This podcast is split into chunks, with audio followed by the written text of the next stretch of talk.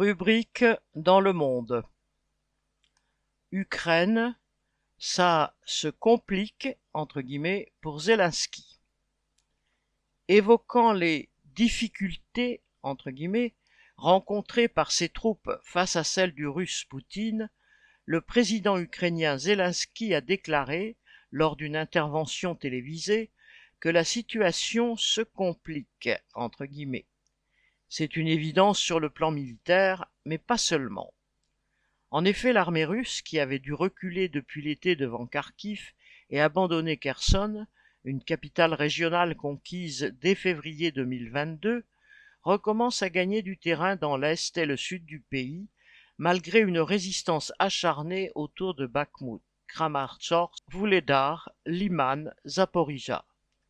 Là, si l'on en croit certains reportages, des soldats ukrainiens se demandent à haute voix s'il vaut la peine de risquer sa vie dans des combats aux enjeux qu'ils jugent dérisoires. Ces soldats ou d'autres se plaignent aussi sur les réseaux sociaux des conditions que leur impose l'encadrement, ce dont font également état des femmes et des mères de combattants, un peu à la façon dont d'autres femmes, cette fois en Russie, se mobilisent contre la guerre de Poutine. En Ukraine, ce mécontentement commence à poindre, tandis que le conflit s'enlise et que le pouvoir patauge dans d'immenses scandales de corruption. Alors qu'il se veut l'organisateur de la défense de la patrie agressée, l'opinion publique a appris que ces sommets ont profité des marchés destinés à l'armée pour se remplir les poches. Au risque d'apparaître complice de chefs de ministère ou de région et d'une administration présidentielle pourrie, sinon comme le parrain d'un système que la population vomit pour le subir depuis des décennies, Zelensky a dû réagir. Il a limogé une quinzaine de hauts dirigeants, mais sans engager d'action judiciaire contre eux, de crainte sans doute que de nouvelles révélations éclaboussent le régime dans son entier. C'est avec la même prudence vis-à-vis des clans de la bureaucratie mafieuse ukrainienne et de leurs chefs que Zelensky a encore lâché du lest en se séparant de son ministre de la Défense, qu'il a aussitôt nommé à un autre poste ministériel. On a là la version ukrainienne du « responsable mais pas coupable », entre guillemets. Des revers militaires sont imputés au ministre, mais pas le fait d'avoir chapeauté un système de pillage de l'État en temps de guerre que les oligarques et bureaucrates pratiquent depuis longtemps en temps de paix. On ne sait si cela convaincra grand monde en Ukraine, et d'abord les hommes mobilisables que l'état-major aimerait envoyer au front pour compenser les pertes. Celles-ci seraient, selon les services occidentaux, du même ordre que celles de l'armée russe, deux cent cinquante mille hommes tués ou blessés, avec cette différence que, pour combler cette saignée, alors que sept virgule cinq millions d'Ukrainiens se sont réfugiés à l'étranger, Kiev dispose d'une réserve de mobilisables cinq fois moindre que Moscou.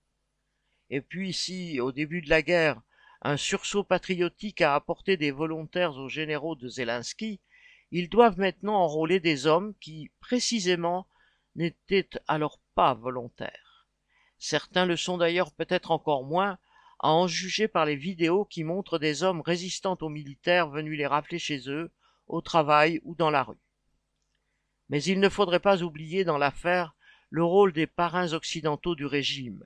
Les limogeages de hauts dignitaires ukrainiens ont coïncidé avec l'arrivée à Kiev d'une commission américaine de haut rang. Et cela ne doit rien au hasard. Elle est chargée de vérifier, citation, de façon indiscutable et indépendante, fin de citation, comprendre indépendante des autorités ukrainiennes, la façon dont celle-ci use du flot de milliards dont l'Occident les abreuve. Zelensky, représentant des clans et des castes de nantis et de parasites voraces qui dirigent l'Ukraine aux dépens des travailleurs, a donc été sommé de faire le ménage. S'il a fait tomber quelques têtes, sans rien changer bien sûr à la nature parasitaire de son régime, c'est dans l'espoir que cela lui vaudra l'absolution de ses protecteurs occidentaux et d'abord américains. Cela avait évidemment besoin de que Zelensky et son gouvernement se rendent plus présentables.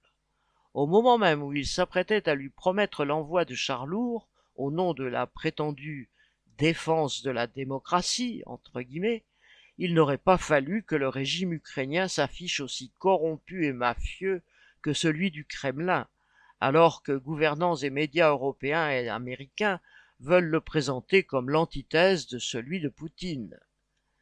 L'opinion publique ukrainienne n'apparaît plus aussi soudée derrière Zelensky que ce dernier et les États impérialistes le prétendent.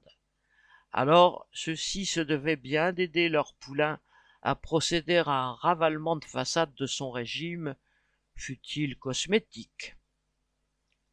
Pierre Lafitte.